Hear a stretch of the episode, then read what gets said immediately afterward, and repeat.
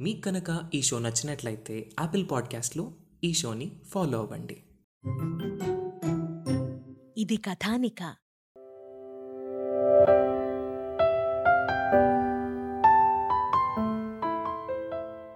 Tashkent విమానాశ్రయం ఎంతో కోలాహలంగా సందడిగా ఉంది.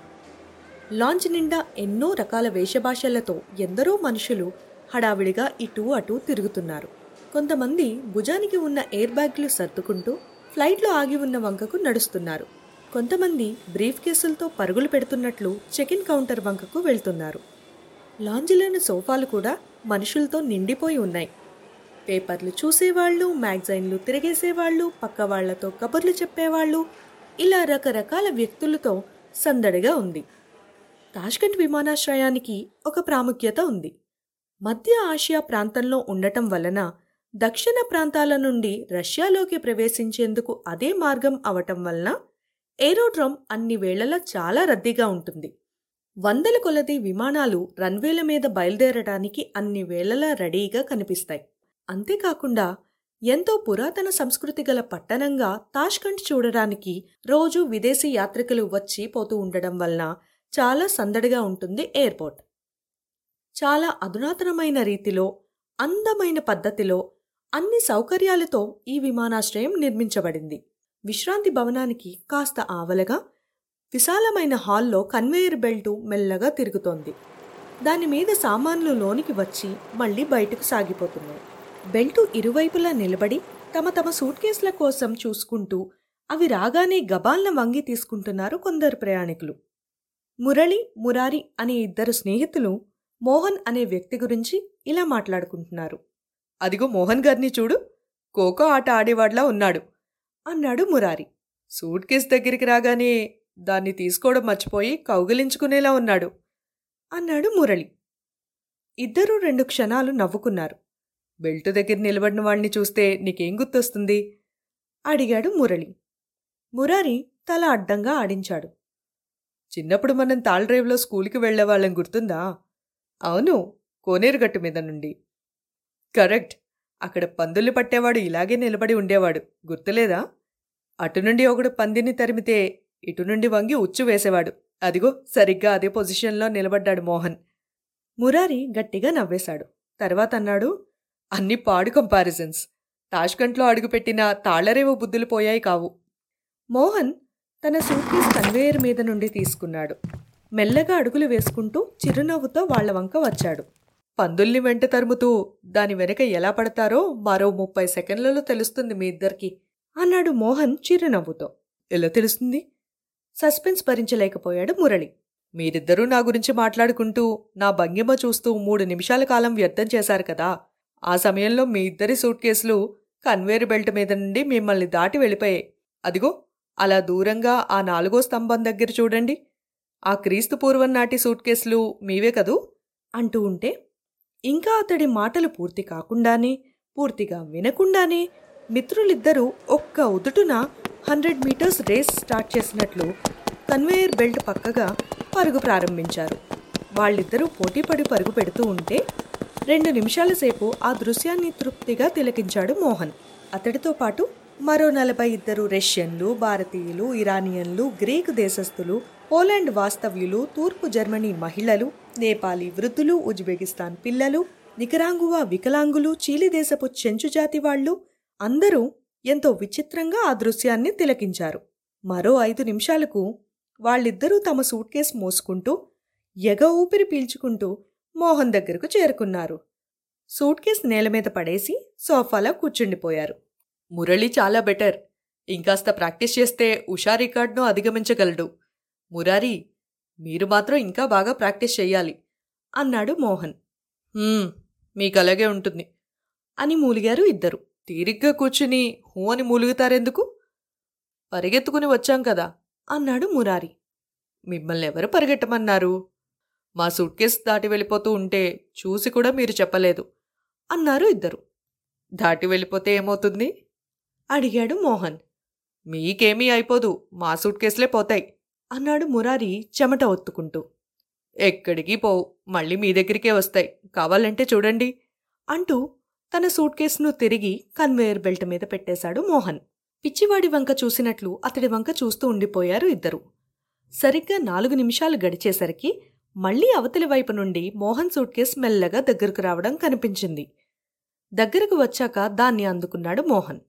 బ్రదర్స్ ఇది క్లోజ్డ్ లూప్ కన్వేయర్. కాబట్టి ఒక్కసారి కాదు పదిసార్లు తీసుకోకపోయినా పర్వాలేదు. తీసుకునే వరకు అలా తిరుగుతూనే ఉంటుంది. అతడి మాటలతో ఇద్దరి ముఖాలు మాడిపోయాయి. మరి ఈ సంగతి మాతో ఎందుకు చెప్పలేదు? మమ్మల్ని అనవసరంగా ఎందుకు పరిగెత్తించినట్లు? నేను మిమ్మల్ని పరిగెట్టమని చెప్పలేదు. మీరే అనవసరంగా పరిగెత్తారు. సో బ్రదర్స్ టిట్వటాట్ టాట్ బదులు తీరిపోయింది కనుక ఈ సంగతి మర్చిపోదాం. ఓకే? అంటూ మోహన్ ఇద్దరి వంక చూసి నవ్వాడు. క్షమిద్దామా? మురారి మురళిని అడిగాడు. ఓకే ఈసారి క్షమిద్దాం. అన్నాడు మురళి. మన వాళ్ళందరూ కౌంటర్ దగ్గరున్నారు. తొందరగా మనం అటు వెళ్ళకపోతే వాళ్ళు తప్పిపోతారేమో. అంటూ మురారి తన సూట్ కేస్ చేతిలోకి తీసుకున్నాడు. ముగ్గురు తమ తమ లగేజీలతో త్వరితంగా అడుగులు వేసుకుంటూ కౌంటర్ వైపుకు కదిలారు. మురారి మురళి ఇద్దరూ బాల్య స్నేహితులు. తాళ్ళరేవు హైస్కూల్లోనూ తర్వాత కాకినాడ కాలేజీలోనూ కలిసే చదువుకున్నారు. కలిసే క్లాసులు ఎగ్గొట్టారు కలిసే మ్యాట్నీలకు వెళ్ళారు వసంత విహార్ నుండి ఒకే డబుల్ క్యారియర్ తెప్పించుకుని కలిసే భోజనాలు చేసేవారు. తర్వాత వాల్తేర్లో చెరుకు బ్రాంచీలో పోస్ట్ గ్రాడ్యుయేట్ చేశారు. ఆ తర్వాత మురళి విజయవాడలో ఓ ప్రైవేట్ కాలేజీలో లెక్చరర్గా చేరిపోయాడు. మురారి తన తండ్రిగారి వ్యాపారంలో వాటాదారునిగా చేరిపోయి విజయవాడలో ఓ బ్రాంచ్ తెరిచి దానికి మేనేజర్ అయిపోయాడు. ఈ స్నేహితులిద్దరికీ ఆరు వారాల క్రితం మోహన్ కృష్ణ అనబడే మోహన్తో పరిచయం ఏర్పడింది. ఆ పరిచయం కూడా చాలా తమాషాగా జరిగింది. మిత్రులిద్దరూ ఓ సాయంకాలం బందర్ రోడ్లో స్కూటర్ మీద వెళ్తున్నారు. మురళి నడుపుతూ ఉంటే మురారి వెనుక సీట్లో హెల్మెట్ చేత పట్టుకుని కూర్చున్నాడు. ట్రాఫిక్ పోలీసు ఎదురైతే నా నెత్తి మీద హెల్మెట్ పెట్టడం మాత్రం మర్చిపోకు అన్నాడు మురళి. అలాగే నెత్తి మీద టోపీ పెట్టడం మనకు వెన్నతో పెట్టిన విద్య. అన్నాడు మురారి. నా నెత్తి మీద టోపీ పెట్టకు హెల్మెట్ పెట్టు నీకు పుణ్యం ఉంటుంది. అంటూ కాసేపు ఆగి మళ్ళీ నాకు జన్మంటూ ఉంటే ఈ ఆంధ్రప్రదేశ్లో మాత్రం పుట్టను అన్నాడు మురళి. ఎందుకని? ఈ హెల్మెట్ల బాధ ఎవడు పడతాడ్రా బాబు? నిజంగా ఆరు కోట్ల ఆంధ్రుల దురవస్థ ఇది. చాలే ఆరు కోట్ల ఆంధ్రులకు స్కూటర్లు ఎక్కడున్నాయి? అయినా పునర్జన్మంటూ ఏడిస్తే ఈ వెధవ స్కూటర్ తొక్కాలని ఎందుకు కోరుకుంటావు? ఏ మారుతి కారు కోరుకోవాలి కానీ? కోర్స్ అది నిజమే. మళ్ళీ జన్మలో బెంజ్ కారు కొనాలి. అది అలా ఆలోచించు.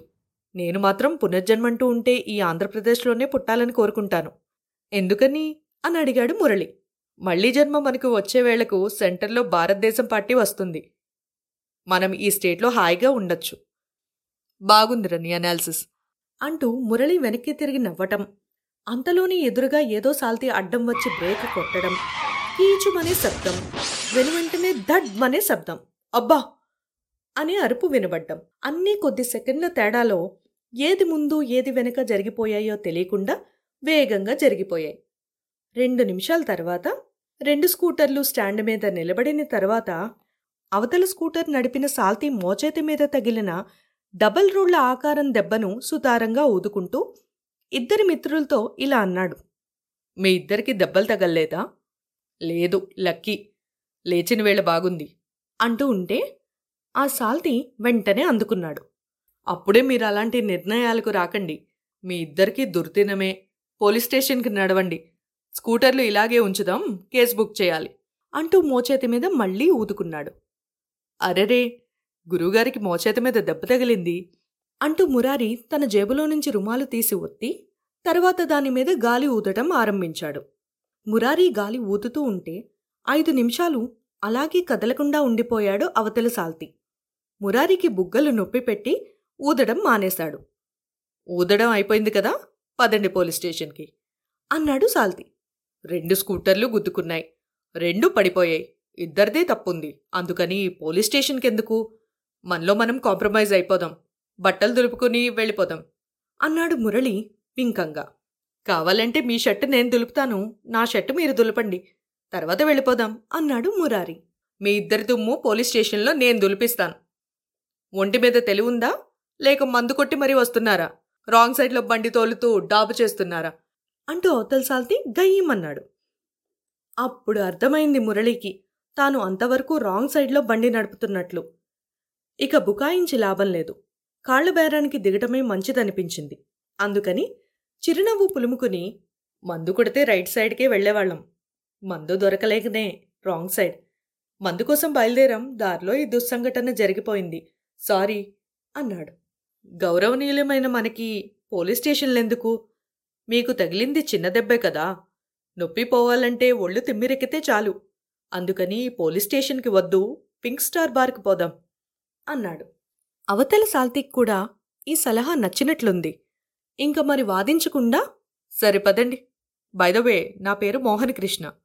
వృత్తిరీత్యా డాక్టర్ని. ప్రవృత్తిరీత్యా కే. రచేతను అంటూ తనని తాను పరిచయం చేసుకున్నాడు. పరిచయాలు కరచాలనలు పూర్తయ్యాయి. యాక్సిడెంట్ జరిగాక పోలీస్ స్టేషన్కి వెళ్ళకుండా అవతల సాల్తీని బుట్టలో పడేసి బార్కి తీసుకుపోయినందుకు ఎంతో సంతోషించాడు మురళి ఆ క్షణంలో. అయితే గంట తర్వాత తన ఊహ తప్పని తెలిసింది. డబుల్ స్కాచ్ విత్ షోడా ఆర్డర్లు మూడు ట్రిప్పులు పూర్తయిన తర్వాత తాము కేవలం బీరుతోనే సంతృప్తి చెందవలసి వచ్చిన తరుణంలో ఇంకా chicken sixty five mutton seventy five fish ninety five అంటూ మోహన్ ఏవేవో ఆర్డర్లు ఇస్తూ ఉంటే కుక్కిన పేనుల్లా ఊరుకోక తప్పింది కాదు మిత్రులిద్దరికి. Cold coffee with ice cream and kaju అనే పదార్థాన్ని తింటూ తాగుతూ ఉంటే సర్వర్ తెచ్చిన బిల్లు చూసి బార్కి రావటం కంటే అటు పోలీస్ స్టేషన్కి పోయి పోలీసుల వల్ల పీడింపబడి ఉంటే ఇంతకంటే హాయిగా న్యాయంగా ఉండేదనిపించింది స్నేహితులిద్దరికి. బిల్లు ఐదు వందల ఎనభై రెండు రూపాయలైతే ఆరు వందల రూపాయల నోట్లను ప్లేట్లో పడేసి మిగిలిన పద్దెనిమిది టిప్పుగా మోహన్ సలహాపై వదిలిపెట్టి బార్ నుంచి బయటపడ్డారు ఇద్దరు స్నేహితులు.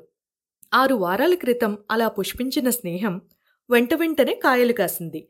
మూడు బీరుకాయలు ఆరు గ్లాసుల కింద దినదిన ప్రమర్ధమానం అయిపోయింది మోహన్ సహాయం చేసే తత్వం కలవాడని వారికి అర్థమైంది. తన పరపతిని ఉపయోగించి ఇద్దరికీ కొన్ని సహాయాలు అందించాడు మోహన్. అంతలోనే ఇండో సోవియట్ కల్చరల్ సొసైటీ ద్వారా సోవియట్ రష్యాలో శాంతి పర్యటనకు గాను వ్యాపారవేత్తగా మురారీని విద్యావేత్తగా మురళిని వైద్య వృత్తిలో నిపుణునిగా మోహన్ని ఈ ముగ్గురిని ఎంపిక చేయటం జరిగింది. ముగ్గురు పాతిక ముప్పై సంవత్సరాలు మధ్య వయసు వాళ్ళే. మురారీకి మురళీకి ఇంకా పెళ్ళిళ్ళు కాలేదు. మోహన్ వివాహం సంగతి మాత్రం వారిద్దరికీ తెలీదు. ఎన్నిసార్లు అడిగినా తమాషాగా తప్పించుకున్నాడే తప్ప తన పెళ్ళి వివరం చెప్పలేదు మోహన్. ఎంతో ఉత్సాహంతో ఉత్తేజంతో వాళ్ళ ముగ్గురు ఈ పర్యటనకు బయలుదేరారు. ఆ తర్వాత ఏం జరిగిందో తెలుసుకోవాలనుకుంటే నెక్స్ట్ ఎపిసోడ్ వినండి. ప్రతి శుక్రవారం మీ ఫేవరెట్ పాడ్కాస్ట్ యాప్లో కొత్త ఎపిసోడ్ రిలీజ్ అవుతుంది.